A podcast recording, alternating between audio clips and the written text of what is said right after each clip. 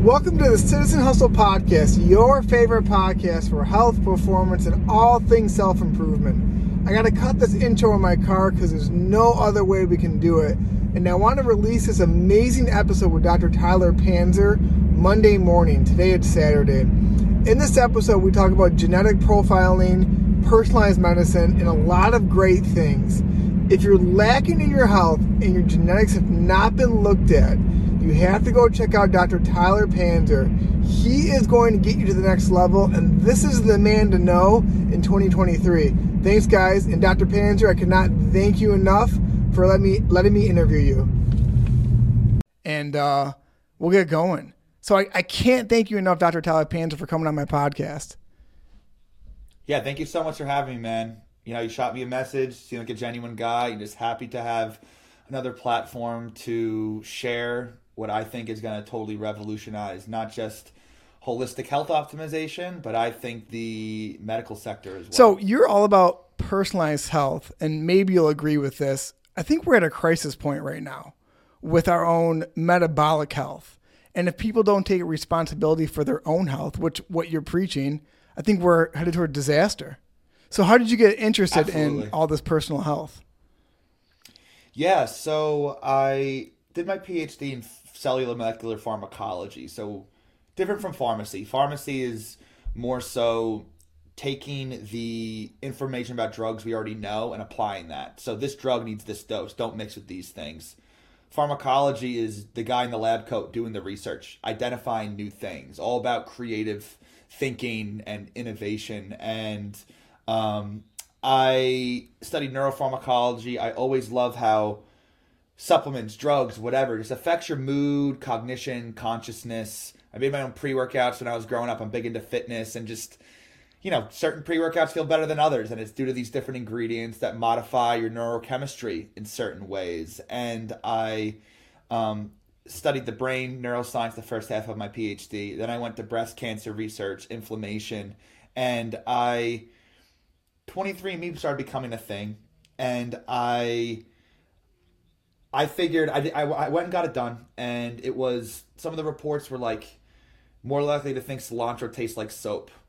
Your pee will smell like asparagus, and I'm just like, there's got to be more useful information in there. Then th- this is very very early 23andMe, and it's like it's what's really in there. So I looked at the raw data and kind of uh, midway through my PhD was kind of looking into that, and I always suffered from really bad brain fog and anxiety throughout my life. And turns out the gene that breaks down adrenaline doesn't work for me as well. It's mutated, double mutation. So I break down adrenaline and dopamine four times slower than a normal person. That explains why I'm very go, go, go, type A, but I'm also very prone to stress. Anything that raises my adrenaline can be very sensitive to that. Um, I found out my brain fog, I break down histamine slow. People think of histamine as just allergies, coughing, sneezing Histamine is the most overlooked aspect of people's poor health. High histamine in the brain is linked to anxiety, depression, brain fog, ADHD. The skin, hives, psoriasis, eczema, the gut, IBS, Crohn's, any any inflammatory disease has some link to histamine. I was able to figure out with those two things, those mutations, how can I support that mutated protein? And I was able to really, really resolve. I'll always be a guy prone to stress. You know, I'm never going to be a Buddhist monk, but I was able to really resolve my chronic health issues. And I'm fortunate it wasn't like generalized anxiety disorder, like it wasn't like clinical grade, but I realized I was able to fix my issues just by natural things. And how many people are being put on pharmaceuticals for this when it might just be a micronutrient deficiency? So that was the big aha moment for me. And I guess the birth of what I'm calling now holistic genetic health optimization that was probably five or so years ago, and I was doing my own. It's crazy how far I've come. Like this all this crude workflow of like control effing the raw data just for friends and family, you know, not as a business. But over the next couple of years, couple of people here and there, everyone has that friend of a friend that's just super depressed, and I would try to work with them and identify some of these things. Um, and that's what really got me interested in the personalized medicine aspect of it. And I'm calling what I do now hyper personalized because I also figure out what supplements don't agree with your body. And I see that as a huge, monumental issue. Most people that come to me taking supplements are taking something that's making their anxiety worse, making their gut health worse.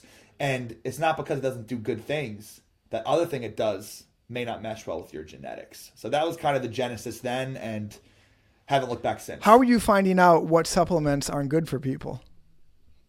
Based on the Okay. genetics.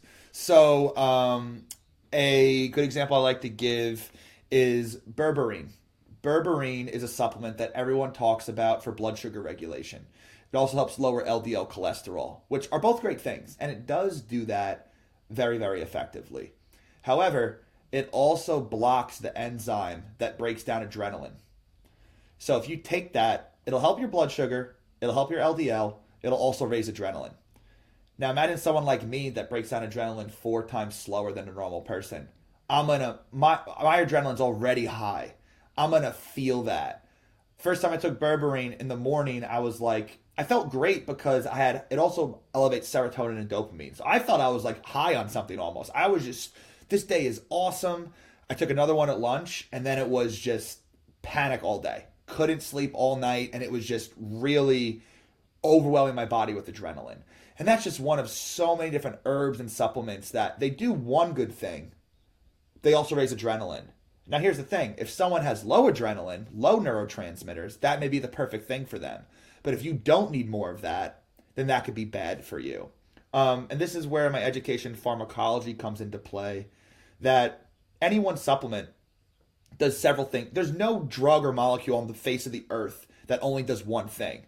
They just market it for one thing. So, like that berberine, they never market it as raise your adrenaline. It's always lower LDL cholesterol, regulate blood sugar.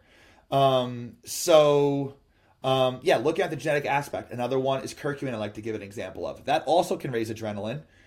It also chelates iron out of the body. I've had women come to me, hair falling out, super anemic. They're on IV infusions. All these practitioners don't know what's going on. And I look, you're on this crazy high dose curcumin for your brain fog and your gut health. You're, you're, you're, you're getting all this iron into your body and immediately pulling it out with all the curcumin you're taking. And all these other doctors, holistic practitioners that put them on that, they're not aware of that. Why aren't they aware of that? Not malicious at all. They don't have a PhD in pharmacology because a curcumin bottle, you'll never ever, it's always brain inflammation, gut health, joint health. You'll never see it advertised as lower your iron. So you see what I'm saying there? By understanding, and again, for people that have high iron genetically, that could be perfect for them. So one person, and that's why it bothers me. I don't do a lot of general recommendations for like affiliate marketing because I don't want to something like a magnesium I'll promote because that's pretty much universally good. But a lot of people are taking things because someone flexing their bicep is saying, "Hey, go ahead and take this. It's great." Or their friends say to take it, they took it, they feel horrible. They may not connect the dots. They just think, "I'm anxious. I don't know why." They'll never think it's that blood sugar supplement. Without genetic testing, how do they know?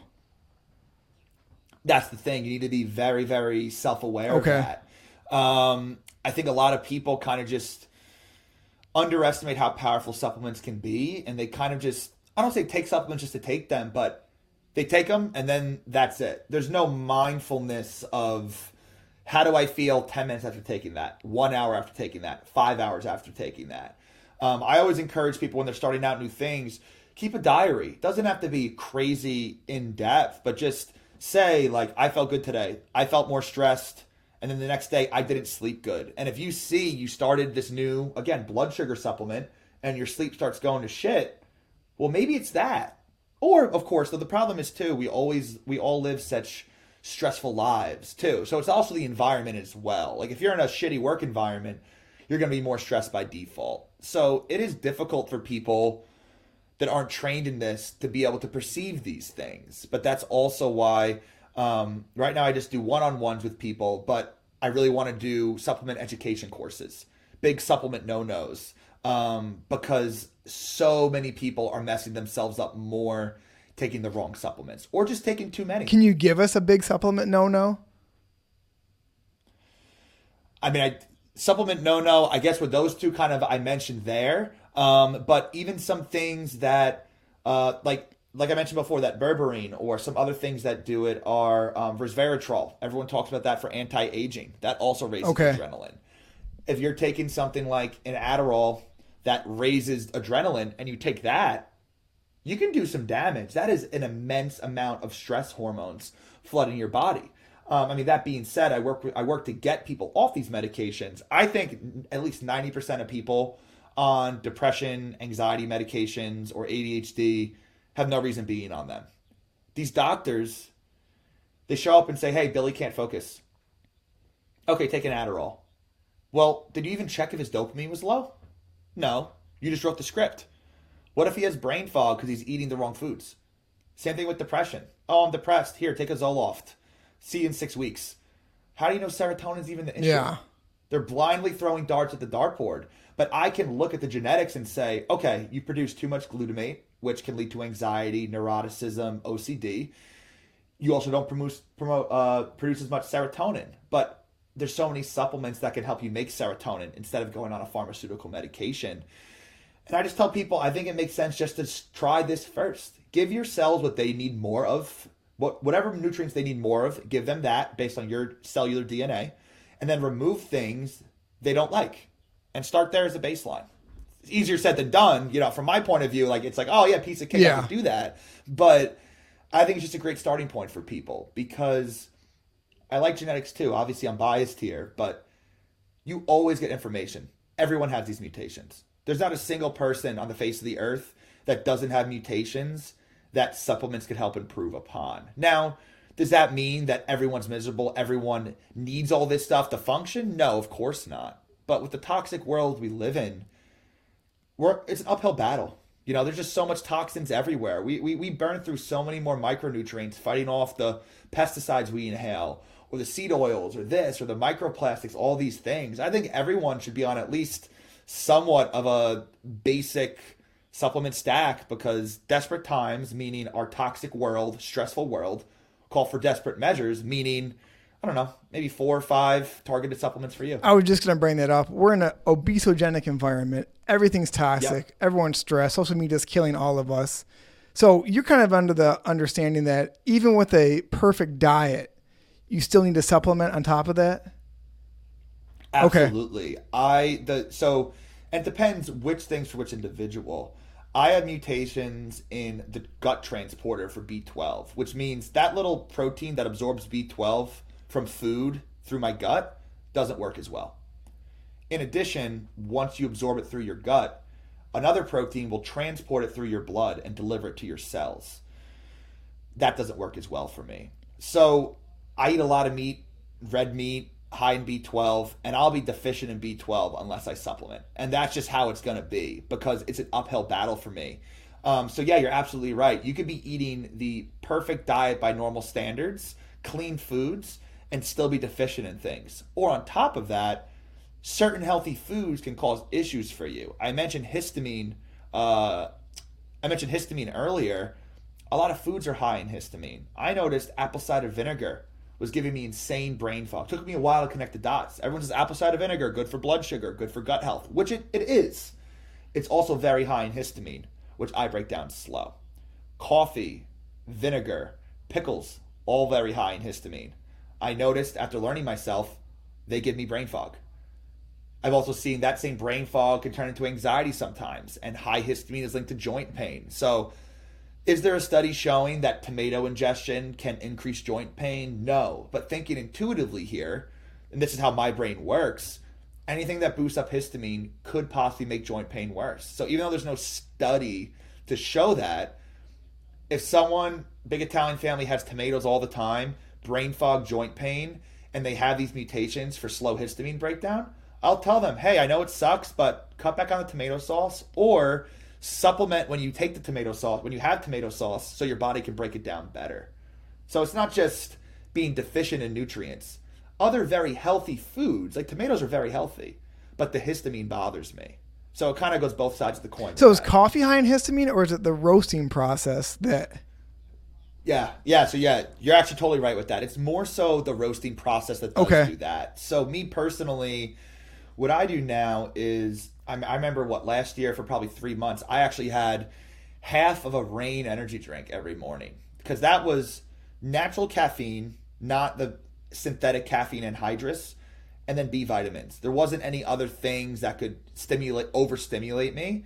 I felt so good on that because there's no histamine, there's no coffee. Now, I did it for two, three months, I'm like, okay, I feel so great every day, but I should probably pivot to something else. That's not a long term solution. But the reason why I switched from that wasn't because it's an energy drink. It's because of the plastic lining inside of the Okay. can. So I didn't want to have that those plastics all the time. Um, I now do um, instant espresso. I'll have some of that and dilute it a lot. Like this big this big cup I have right here. I'll dilute a little bit of espresso in this full thing, cold water, and I'll have that in the morning with my smoothie. Um, that has much, much, much, much, much less histamine. Um, so I can tolerate that a lot better. So there is some, there is histamine in coffee, period, espresso, period, in the beans, but the roasting process is what really, really increases those amounts. So it sounds like for you, the histamines in the coffee, your poor breakdown of adrenaline and dopamine, coffee probably gives you a bunch of anxiety. So yeah, I'm definitely sensitive to it. Um, I do like caffeine, but nowadays I have maybe maybe 200 milligrams first thing in the morning before with my smoothie. Then I go to the gym. Um, you know, before I was giving myself the right. I think a lot of people that say I have five cups of coffee a day, you're clearly lacking micronutrients. You're masking that with the caffeine, and also, I think the high histamine in your brain is making you. I don't know. Have you ever seen the meme? It's like when when you have caffeine and it doesn't wake you up, it just raises your Yep. heart rate. That to me is spiked histamine in the brain. So it raises your heart rate, but you have brain fog, so you don't feel clear headed. If you have coffee and you feel that way, take an ibuprofen. I bet you're going to feel so much clear headed and energized because you're stopping the inflammation from the histamine. Um, yeah. Wow. So histamine's a big deal. What are other big, maybe they called anti-nutrients you're finding in people's diets that they have to supplement for? Yeah, so I wouldn't necessarily call it an anti-nutrient because we do need some of Okay. that.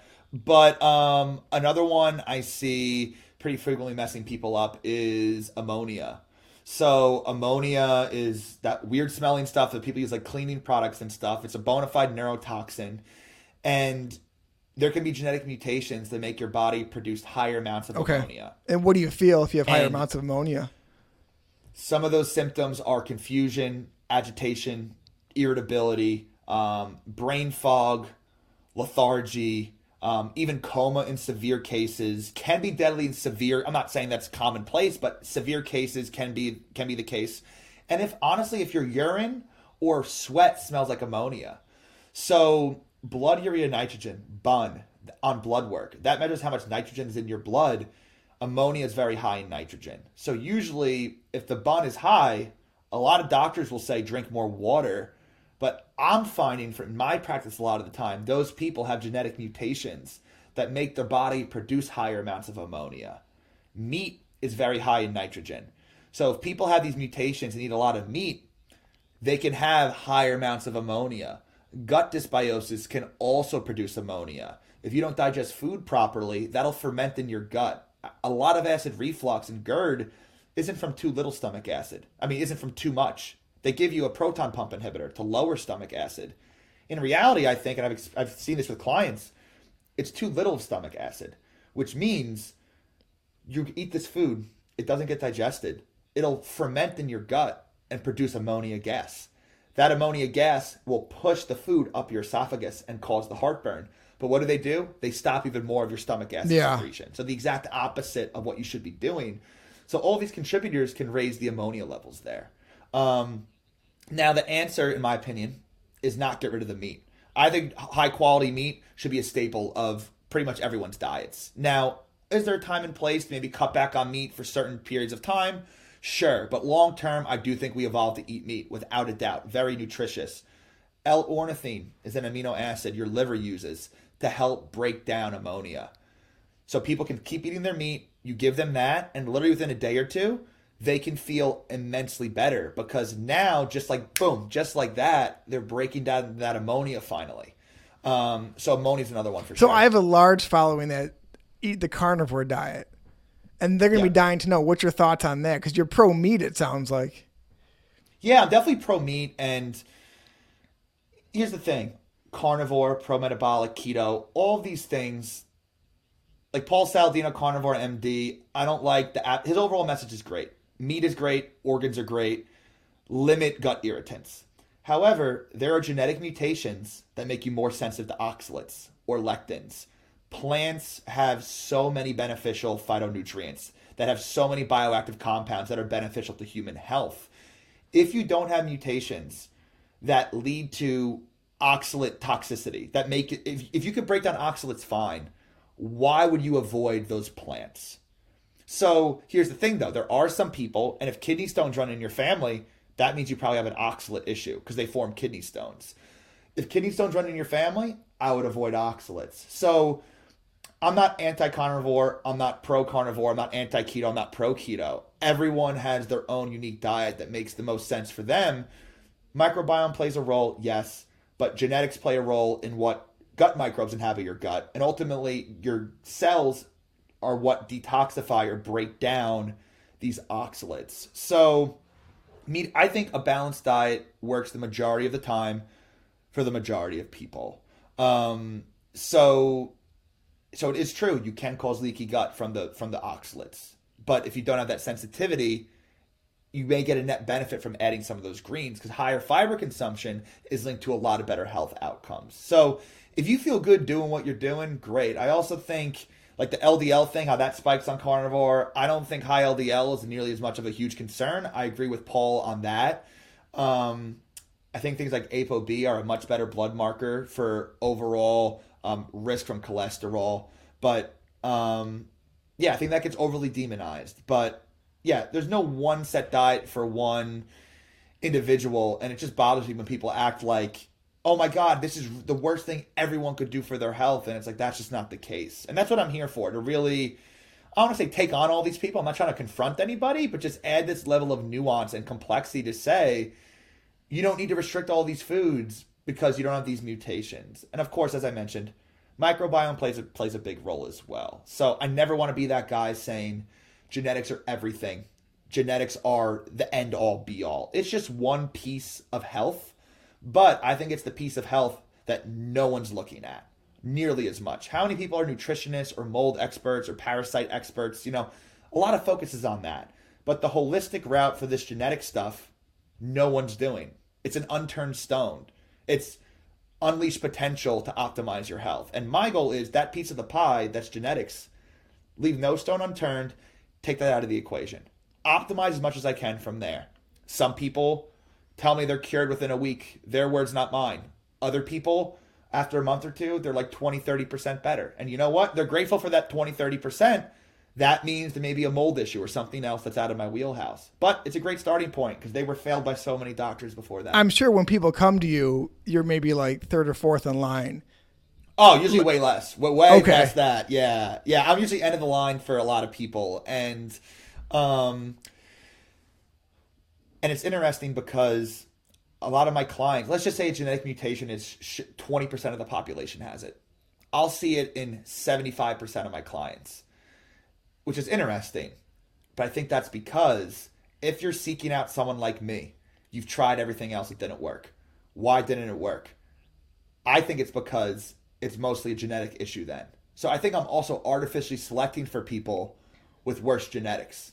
Oh yeah, sense. they're self-selecting out. By the time they get to you, yeah. other people have failed them so many times. Not failed, but couldn't cure them. Then yeah. well, I, honestly yeah. fail a lot of the time, you know. And and it's crazy too that not only did they not get better, but they put them on stuff that's making them worse, and they think they're detoxing for nine months, and that's why. Like, no, you're not anxious because you're detoxing for nine months. You're anxious because you're taking the wrong herb for your gut that spikes your adrenaline. So that's never going to go away. Yeah, I run a very holistic dental practice, so a lot of my patients are on like a thousand supplements. I'm being sarcastic, but all these herbalists will give them 10 supplements. And then, like you said previously, they have no idea which one's helping and which one's not. When people yeah, come to you, yeah. do you take them off everything and add it one at a time? So it depends what they're taking. Um, usually, I replace a lot of it. I like to call. I do like a, I do like an audit on like their uh, their supplement list. Um, as of right now, um, usually I have them start because I'm picking the supplements that can all work in tandem together. So usually, mo- the vast majority of the time, starting all the supplements together at once. Usually, remove most of the ones they're taking, if not all of them. Starting them all together Sometimes people feel a little weird, so then I might break it in half for them. but that's also why I'm planning on launching um, more hands-on, like 90-day coaching programs, where then we have the time to do less at a time over time. But I'm really interested in hearing a little bit more about your uh, the holistic dental practice. Is that what like the biological dentist? Yep. So biological dentistry and biomimetic dentistry, and they're just like fancy words for a minimally invasive dentistry. And I take a nutritional approach towards my patients too.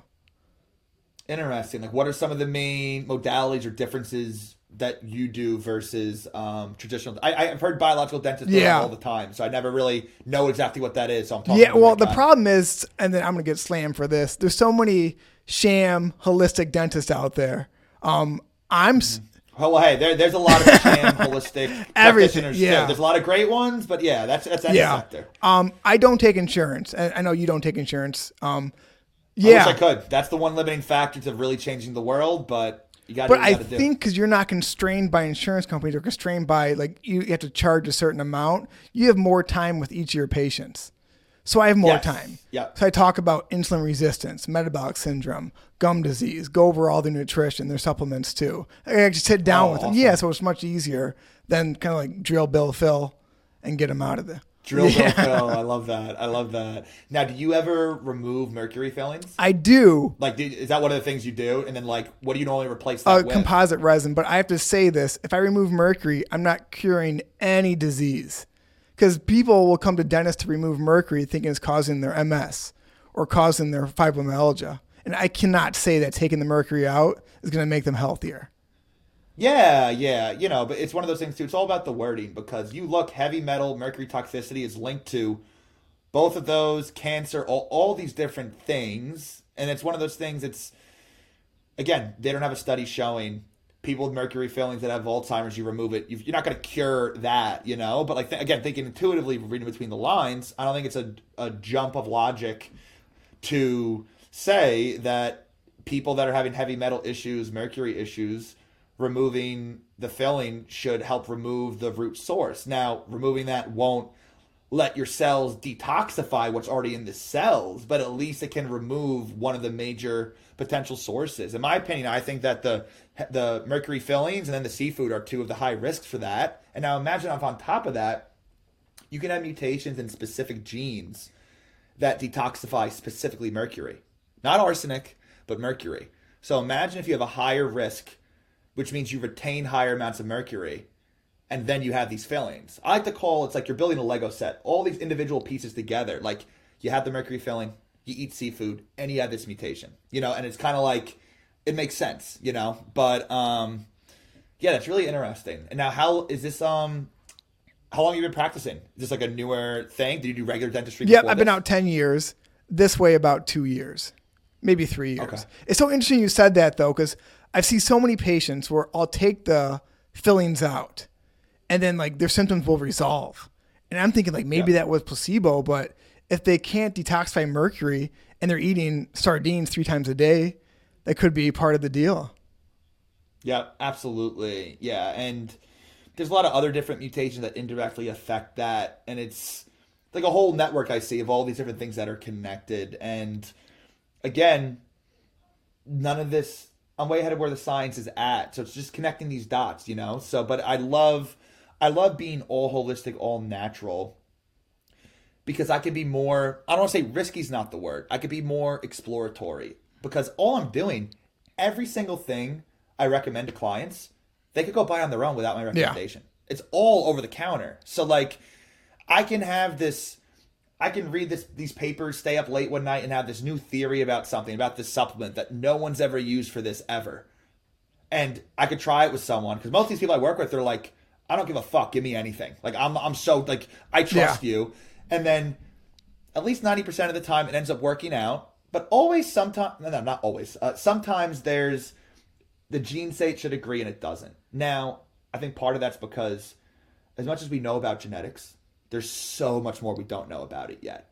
So remember I mentioned before, you can have one mutation that makes the supplement work and two that don't make it work. What if those two that make it not work for you, we don't have any we don't know what they do yet. You know, we don't even know about that yet cuz I'm just using the current available data we have now. Like I have information the platform I use 100 million genetic mutations. I would say at least 90% of that, we have no idea what the fuck any of them do. We know what the, the mutation is, where it is, what gene it is. We have no idea if it actually affects the gene, if it actually affects the protein, if it makes it work too slow or too fast. So that's why I'm also just so excited to be in this space now. It's only going to get better and cooler and more advanced, especially with the AI now. Eventually, I'm going to have to get a new job or do something else because eventually I'm probably going to be training an AI to do what I do. You I'm next. I mean? Um, how is AI taking your job over? I know nothing about artificial intelligence. Yeah, so honestly, I'm not. I'm learning more about it, but the platform I use, SelfDecode, is the platform I use to run my practice.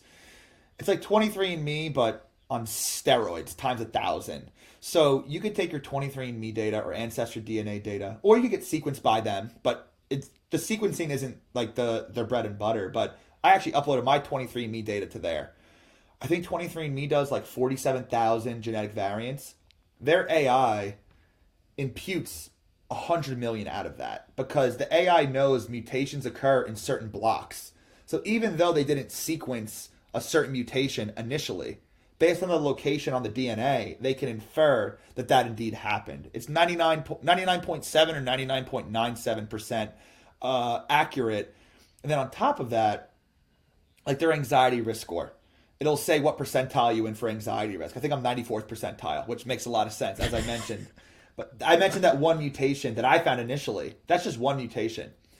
Their anxiety risk report takes 382,000 individual mutations into account. The AI sorts it out, you know, is this more important than this one, you know, and ranks the priority and gives you an overall risk score. So it's way more accurate. A lot of genetic companies now, they'll just give you a list of individual mutations and not taking into account how they interact. It's called polygenic risk scoring. Poly meaning multiple, gen meaning genetic. So multiple gene risk scoring. And that's why I'll see a, a report that says based on these, you know, 300,000 mutations, you likely have lower ferritin levels or you likely have higher liver enzymes and then most of the time, vast majority of the time, I talk to clients, I mention this. They're like, oh, yeah, my liver enzymes have been high my entire life. Even as a kid, I never did drugs, I never did anything to raise them. It, uh, it is what it is. And it's just crazy to me to see how tightly that correlates. It matches up so often. And that's because they're taking hundreds, even sometimes over a million genes into account. That makes it much more rigorous, the analysis, much more reliable than just one mutation. So does this artificial intelligence, where does it pull all this knowledge from to make that guidance for them that they're high anxiety or that decision?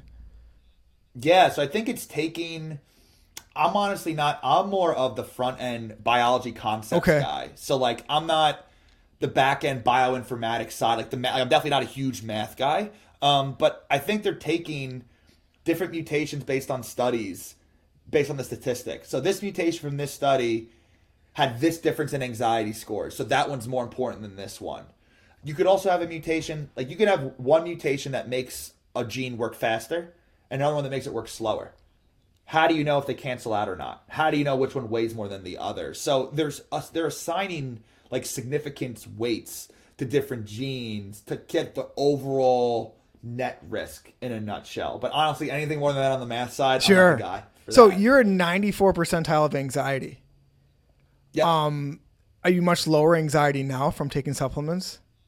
Oh, absolutely, definitely. And you know, there's also, I'm also a deeply spiritual guy. You know, like it, it's it's it's not just this. You know, like you also need to learn yourself and be mindful and figure out why am I anxious? Is there emotions? Do I have do I want to tell someone I love something really bad and I can't because I'm afraid? You know, like those types of things cause anxiety as well. So people take me for one clip and are like, all you want to do is push pills. I'm like, no, again, I'm just looking at wide genetic slice of health and focusing on that.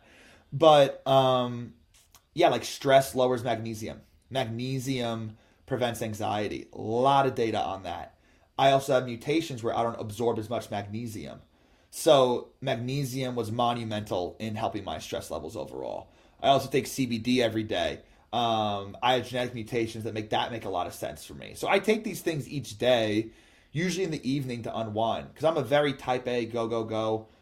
I'll ne- I'm a night owl. I'll never be ready to go to bed. Like I need to take these supplements at the end of the workday to just calm down, not that I'm miserable, anxious all day. Of course, we have our days, bad days, but um, it's more so for me now to just get out of work mode and just you know the rest mode. You can't just be go go go all the time. So I take these things to help unwind, to prepare for sleep. Um, but yeah, my I, I still get triggered. You know, at the end of the day, my stress threshold will always be lower than a lot of people's. But that being said, instead of spiraling for an entire day, it'll be, you know, a bad 20 minutes. So, what triggers your stress?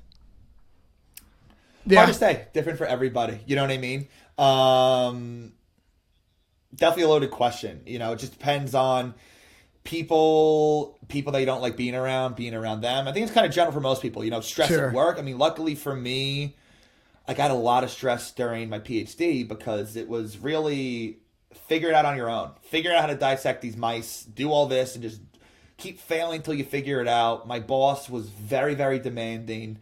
Helped me in a lot of ways, but very, very pushy and demanding. And partially she knew I could handle it, you know, but at the end of the day, it's a lot of stress. I want to graduate. I've been I've been in this program for six years. If I don't get this data to work properly, if I can't get these cells to do what I want them to do, I can't graduate. So those types of things cause a lot of stress.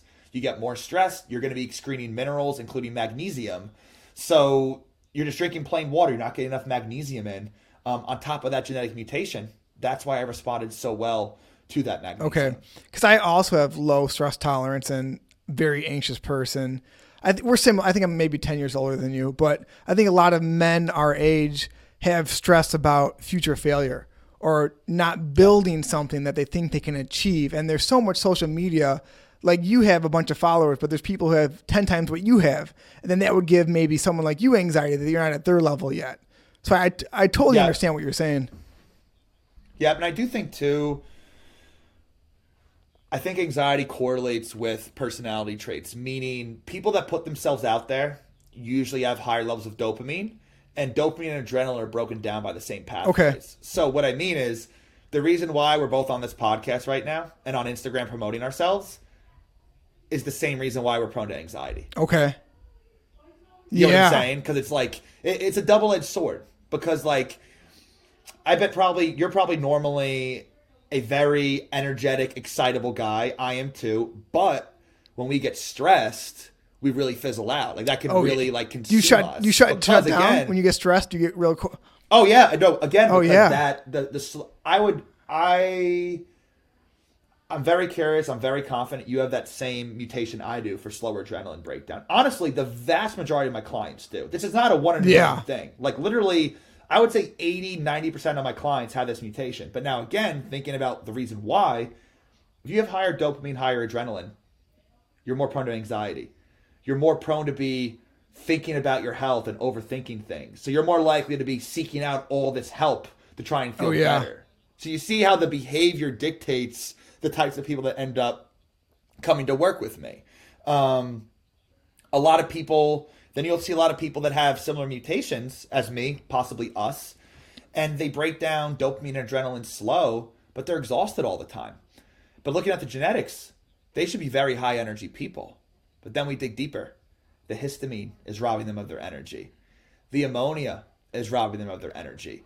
Maybe a B vitamin deficiency. So it's like instead of being put on an Adderall to get more energy, give yourselves what they need to make their own energy and remove the things that are robbing you of your energy. Are a lot of your clients similar to your personality that come reach out to you? Uh, I would say a good bit are, and it's interesting. Like the second we go hop on a discovery call or the first consult, like when we're chatting, um, I could pretty much tell. It's funny I can hypothesize what the mutations are just by talking okay. to them. And then on the reverse side, it's like I joke about this, but I'm kind of serious, but overall joking. I almost don't need questionnaires anymore about what you're suffering from because I can look at the genes now and say, wow, this person probably has really bad allergies and brain fog. This person's very anxious. This person can't sleep. Like I can kind of see that just by looking at the genetic side of that. Um, but the people with the same mutation I have that are more prone to anxiety, it's usually a much not that I don't enjoy calls with other people, but it's usually a more enjoyable call because they're more outgoing. It's more like a, you know, we're laughing, busting jokes, you know, like like kind of like us, you know, we're two high energy guys having a good conversation. Yeah. Instead of the people, the people with low neurotransmitters, low dopamine, low adrenaline, they're much more quiet and timid. And you know, not that it's not enjoyable, but you know, it's more so just me lecturing them versus like a fluid conversation. Because again, going back to the reason why we're on this podcast is because we have higher dopamine. The reason why you even wanted to switch to holistic dentistry probably because you have higher dopamine. You're interested in these types of things. You're curious. There's actually also this gene called the wanderlust gene. I, I want to make a post about this. Um, in the dopamine 4 receptor, this is involved with exploring, um, not doing the status quo and doing something different. And evolutionary biologists believe that this mutation occurred around the same time that, so our ancestors originated from Africa then went to Europe, and then they went over that land bridge in between, I think like Russia and Alaska, not Alaska, wherever that land bridge was with North America, connecting it to Europe or, or Asia. They believe this mutation occurred then, and the individuals that passed on this mutation, they were more likely to say, hey, I'm going to go explore that way. And that's what led to us expanding across the globe. Um, if you like to travel a lot, if you like to try a lot of new novel things, um, I have the wanderlust gene. Maybe you do as well because you saw this biological dentistry and you were like, this makes a lot of sense. I'm curious about this. I'm going to go explore it more. You liked what you read, and here you are now. For sure, I have that gene, and for sure, you do too. Um, I don't think somebody who gets a PhD in pharmacology and then branches into entrepreneurship in this does not have that gene. Yeah. So, are there any side effects to high dopamine? Definitely. I mean, the anxiety. Okay absolutely one of them. Um, I'm trying to think other things from high. Having like extremely high dopamine like can cause like DNA damage in cells, but that's more so if you're like like if I was taking high dose Adderall every day, that's what we're talking about, you know. But for a regular person with just passively high uh, dopamine, um, I would think would mean, mainly be anxiety and sleep, um, possibly maybe being a little overly cocky, you know, maybe maybe some arrogance, you know, that grandiose, you know, feeling like you're the shit. Sure. Um, like you know, pe- people do cocaine, they raise their dopamine, they won't shut the yeah. fuck up. You know what I mean? So maybe like that guy that just bothers you because he just won't stop talking about himself. Um, but again, that's not just a dopamine thing. You know, there's a lot more, a lot more goes into personality than just one gene. But that COMT gene, that's the dopamine gene we, I keep mentioning. That does have a huge effect on personality but it's not the only one on personality. Okay. I wonder if narcissists have high dopamine. Narcissists actually, so possibly, but one gene mutation that's highly associated with not only narcissism, sociopathy, also serial killers. You ever hear of oxytocin yeah. before? So oxytocin is like the love and cuddly hormone or neurotransmitter, kind of like serotonin. Serotonin is more long-term contentment. Oxytocin is the love and cuddly empathy. Much more for empathy. Like after you have sex, that love, cuddly, you know, butterflies in your stomach feeling. You can have mutations in the receptor. So things bind receptors on cells. That's what makes cells act a certain way. That oxytocin receptor can be mutated and not be as sensitive. So if you lack oxytocin signaling, your levels might be fine, but the binding of the, the, how much your cells sense that, the sensitivity can be greatly reduced. Um, that can be um, very, very problematic. And there are studies showing, if you think about it, narcissism, sociopaths, psychopaths, serial killers, they don't give a fuck about anything. Yeah. That's how they are cold and have no remorse and don't give a shit. Um, I some people that I've worked with, not always, and th- that mutation is somewhat common. Now, I've met people that have double mutation there that are absolute narcissists. Like people that I've known personally that are narcissists. Um, I've also worked with people that, you know, I don't know personally. They don't seem like a narcissist, but I also wouldn't know at first exposure. That does not mean that if you have that, you are a narcissist. I also have close friends that had that mutation that are some of my best friends that aren't narcissists. So I think it's a combination of your upbringing. If you had a narcissistic parent that has that mutation, you know, the trauma on top of that, um, heavy metals, inflammation, a lot of the same stuff that contributes to like cancer or Alzheimer's, you know, all different diseases have a lot of the same underpinnings. You could connect a lot of these type of toxins to that um, as well. But yeah, I would think high dopamine, high dopamine with low oxytocin definitely spells. Oh, for sure. I've met one cold blooded narcissist in my life, and it's like bone chilling to, talk to that. Yeah. He was actually he was a business partner, but um, it's awful. I'm he has to have these mutations because everything you're describing yeah. is exactly how he was. Yeah, I mean the the few that I've come across to know were actually very very good at hiding it. Oh yeah, because I'm one I'm one of those people that if I like you, I give, give, give. You know, I, I, I, I, I like to try to help people, heal people, all these types. I give, give, give, give, give, and that's exactly what a narcissist wants. They want that fuel to be able to keep ingesting it and keep you going, telling you exactly what you want to hear, even though that's not really them. And looking back now, I was like, holy shit, those crazy moments that we had were really them just molding to what I wanted to hear and guessing me to death. When in reality, they just needed me as a fuel for attention or resources or this yeah. or that. Um, I've recently been getting a lot more interested in psychology and behavior, and it's interesting because I have a bottom up approach, meaning I start from the cells. Like I've done neuroscience stuff, so it's like I'm from the molecules, cells, receptors. Cells make up tissues like the brain. The brain coordinates for different areas, and that's how the brain thinks. Psychology is from the top down. You know, from the bot, from the person, the behaviors downwards. So it's like they're very similar. It's just a different approach overall. But yeah, psychology, behavior, really getting more and more interested to me now that I know from the bottom up, seeing how well they align. You know, genetics explain a lot, but it's you know never exactly perfect all the time unless it's something like i think huntington's disease is the one disease where if you have that mutation you will get huntington's disease if you have the hunting gene mutation. Other than that, it's all increased risks. Um, but the way I look at things too is like, if you look at, I don't know, say Alzheimer's, heavy metals, high iron, high histamine, uh, low vitamin D, uh, low glutathione, these are all independently linked to Alzheimer's. So if I look at three different people with Alzheimer's, one of them has much more mutation in vitamin D pathway, and then a little bit of glutathione. The other person has a lot of histamine, and then some vitamin D. The other one has something else. I like to call them different flavors of diseases because everyone has different contributors.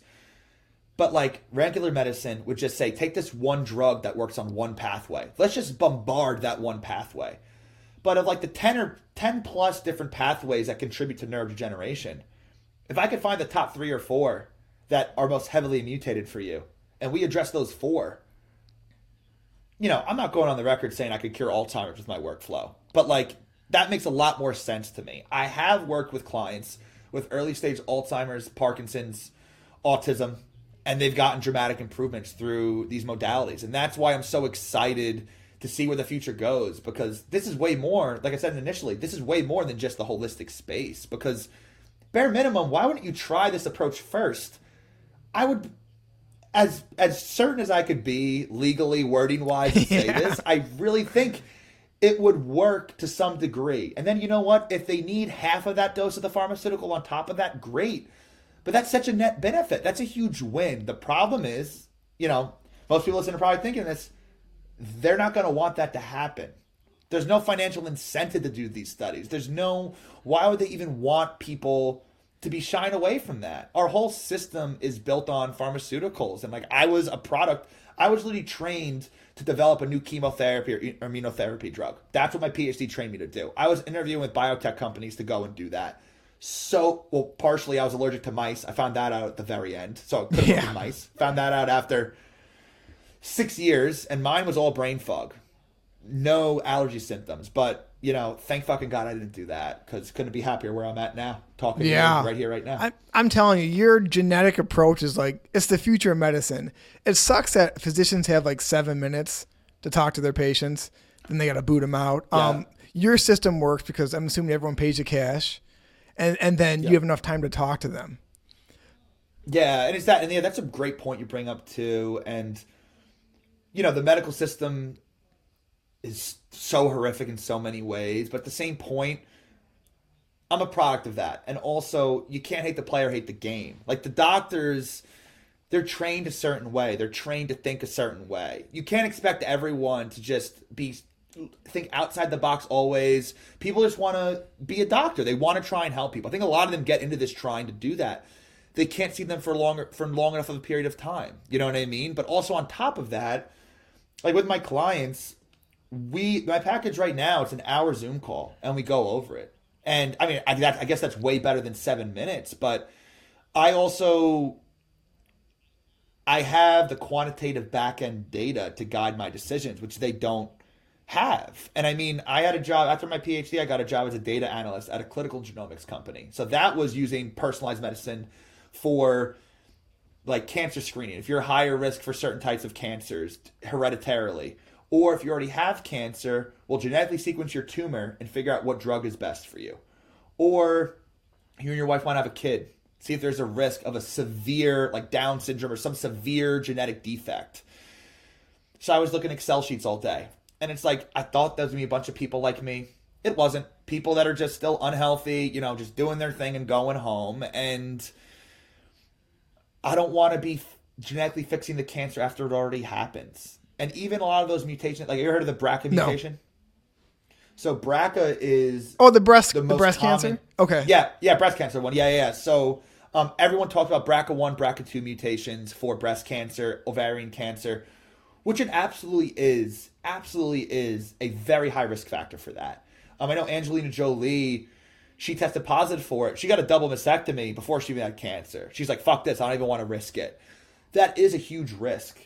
But the way I look at this is similar to the Alzheimer's stuff I mentioned before.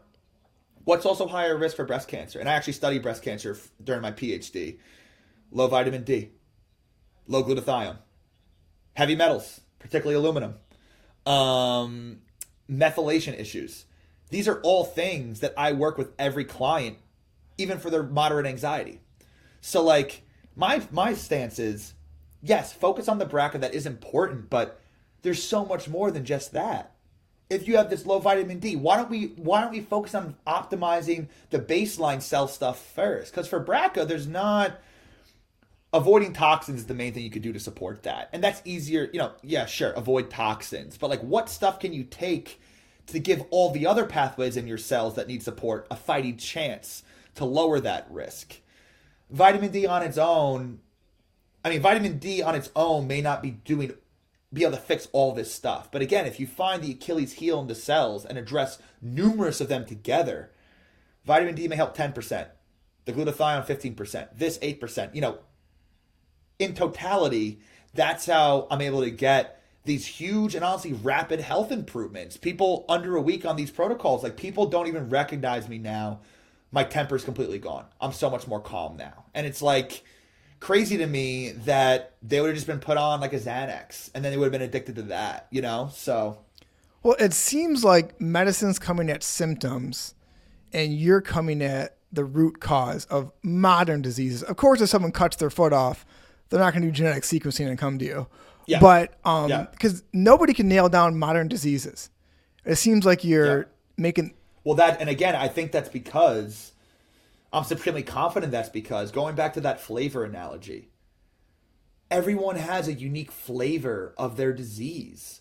Some people could be more heb, more metals, more iron, but like, I, I, you know, what I keep saying there. Um, and yeah, I really think these infinitely different flavors, and this is the big problem I have with clinical research too. Let's say they see if a certain supplement helps with, I don't know, Alzheimer's, and they test 100 people and they have they map all the 100 people and they run statistics on all of them and they say not significant. It doesn't help.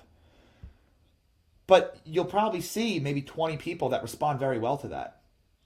But you take all 100 into account so it washes out. You get what i'm saying? They pull down the significance the statistical significance. Modern medicine says it didn't work. It didn't work for everybody but why is that a failure why aren't we focusing on why it did work for those 20 people? I think it did work because the mechanism by which that supplement or drug or whatever works matches the flavor of that person's disease. So when I'm looking at studies and stuff, I don't. If it says no change, I'm I'm I'm weak. I'm soft on math and statistics. Very very hard on intuitive concepts because the way we represent data is inherently flawed. You're not controlling for all these different genetic mutations, and that's exactly why healthcare is failing so hard at these chronic diseases because there's all these different flavors of them. They're trying to do one drug, one mechanism to address all these different sub flavors of diseases. No wonder why so many things fail. Yeah. Especially when you have, I don't know, how many hundreds of millions on the line for development for this drug. They got to make sure they make their money back and then some. You know, Big Pharma is very, very greedy. So why would they push that out? Yeah. I mean, they can't really financially capitalize on that 20 people out of the 100. But if Exactly. one pill fixes even 10 people, they can still sell that one pill to the other people. They can't sell supplements. And you, yeah, but you know, they are starting to do. I think Genomind is a company that's using genetic sequencing to figure out what antidepressant drugs make the most sense for you. Which I guess it's a step in the right direction, but I'm already one step ahead. Like, why figure out what medication you need? What nutrients do you need? Yeah. Um, and they're starting to do personalized stuff for, uh, like I said, for the cancer stuff as well. But again, if you have these vitamin D mutations, low vitamin D, or you can actually have, I mentioned the receptor mutations from the oxytocin. This is a really interesting point. Receptors mutations dictate how sensitive your cells are to different molecules. That's why I use blood work, of course. Ideally pre, but definitely after starting supplements, we tweak things. But blood just tells you how much is in your blood. A, not what's in your cells. But also, if you have a vitamin D receptor mutation, your cells aren't as sensitive to vitamin D. Let's just say your levels were 65, which is a pretty good level. Your cells may only be responding as if it's 30 or 40. Yeah. You get what I'm saying? Because, but everyone looks at, oh, the blood levels are fine.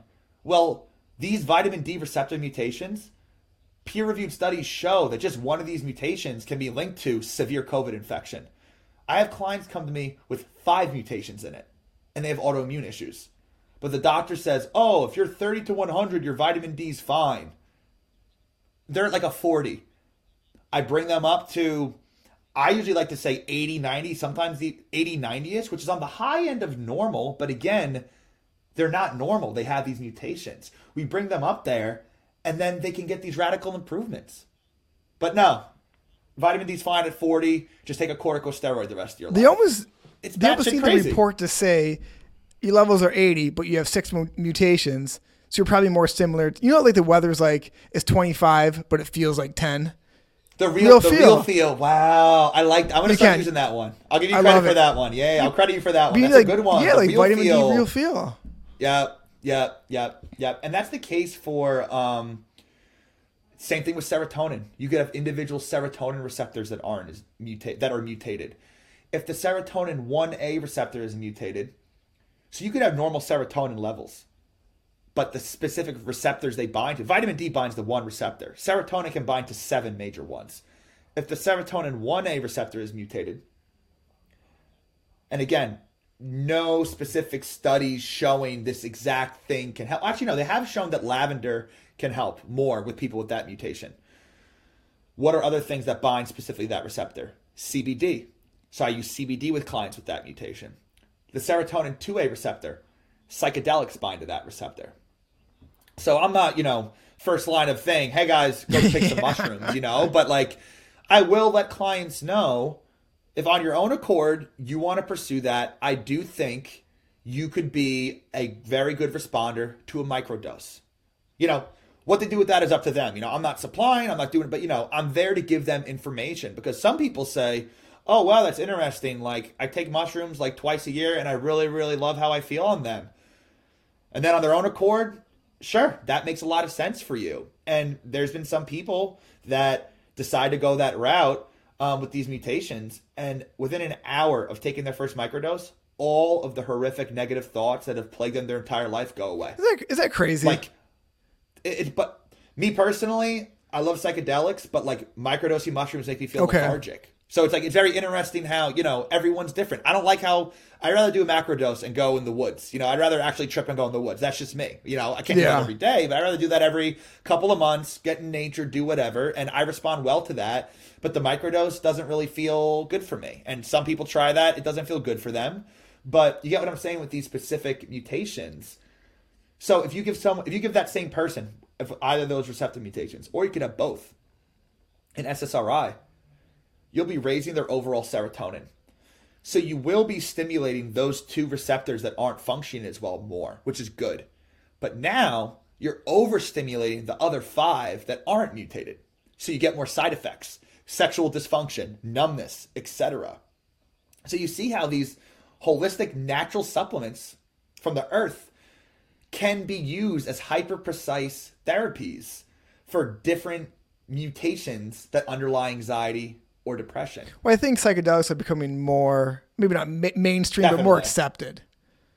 Definitely, definitely. I mean, I think uh, psilocybin, I think will be FDA approved 2024, 2025, I think. MDMA should be approved, I think, next year. Um, they're doing clinical trials for LSD for adult ADHD. So, like, in a couple of years' time, you'll be able to pick you want to take Adderall or do you want to microdose LSD? Which is fucking crazy to think about. But if you understand the mechanisms of ADHD and how these things work, LSD actually helps address the root causes for it versus Adderall just jacking up dopamine, which may not be your issue. Again, there's always that 5%, like I said, 95% of people don't need them.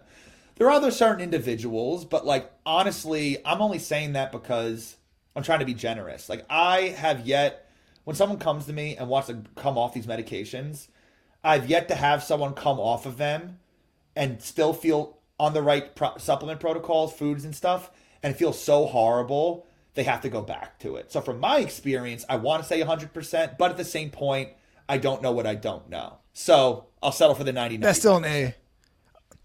absolutely It's crazy. When I was in high school, they said if you take like LSD once, you'll get full blown schizophrenia, and you're like you'll be in a home the rest of your life. Absolutely. And here's the thing too, you know, I'm very vocal, I'm an advocate for psychedelics, but psychedelics can absolutely aggravate underlying psychiatric conditions. So that's definitely factual.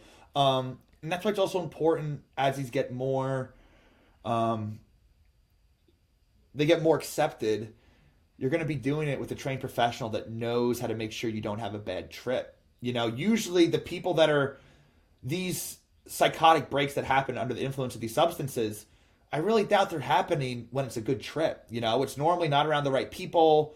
You're in a crowded club, worst fucking place to do that stuff. You know, like you want to be like outside, you know, daylight, whatever, people you Yeah. and trust. But um, yeah, I think without a doubt they're going to change the world. Um, I just really hope that the corporations, big pharma, don't take away from the magic and they're going to try to make it put into a pill. And honestly, you're going to have to, if you want a medication to be used for people, you can't just say have this handful of mushrooms that were grown in Mexico or wherever. You know, you're going to have to have a synthesized psilocybin precisely dosed thing in a tablet. So on one side, it's great. You're getting good medicine to more people. Bad that it's kind of, you know, industrializing Yeah. which I'm sure will have issues as well. Like I think MDMA treatment in Australia, who are the strictest on drugs ever, I kind of ironic they're approving it. They just came out and said, "Hey guys, good news. We're gonna cap MDMA therapy at five thousand dollars. Whoop de fucking do. Only five thousand dollars for probably you could probably get that for twenty dollars. That amount of drugs at the rave. You know. Now, on obviously, you need to pay for clinicians as well. But again, how greedy are they going to be about that? And we know how big pharma Yeah. can be. So mixed feelings. Yeah, about it. I mean, there'll still be people who will get mushrooms and go in their buddy's backyard and eat them. Yeah, Yeah, and, and- and that's the thing. I'm not saying that's bad or wrong, you know, but the one thing I like to tell people is if you have a minor chemical imbalance or that receptor's mutated, doing that can help a lot. Doing that once a month with your buddies, doing a microdose. But if you had a really bad traumatic upbringing, a lot of unredressed trauma, you do need that higher dose. You need that truly altered state of consciousness to pull out these memories and re-confront them. Now, that also I think requires that's why like you know the ayahuasca stuff in South America and stuff they have the shamans because they know how to guide people under these states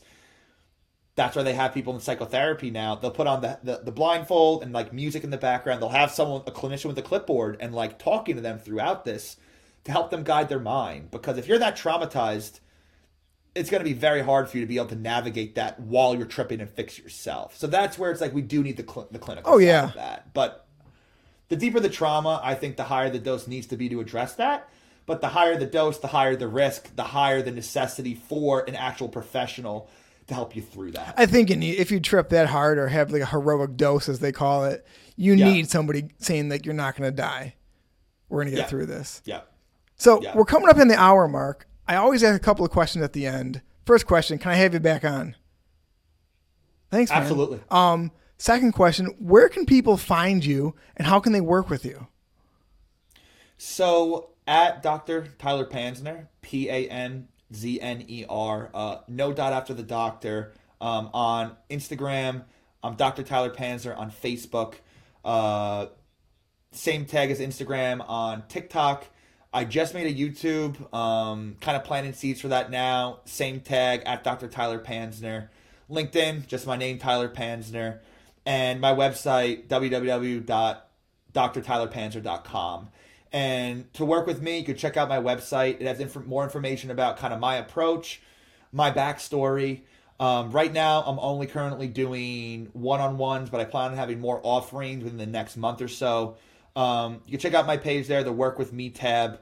And if you have any more questions about my process, you can book a free discovery call. 15 minutes, get a sense for where you're at, get some information about you, see if we're a good fit. I really try to make sure I can add enough value to each person that I work with. Um, but I like to tell people too any cellular issue, I think I could help with to at least some degree. And what I mean by that is, like, I had someone recently that has Tourette's, and have I ever worked with someone with Tourette's? No. I told them I like to t- I like to say you never know what you're going to find till you look under the hood of the car.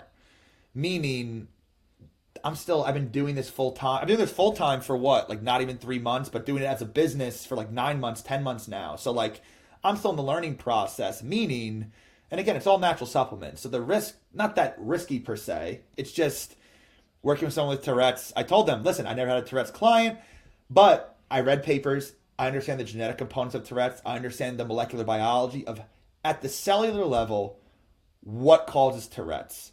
And then knowing how these supplements work with your genes, how can we help remedy that?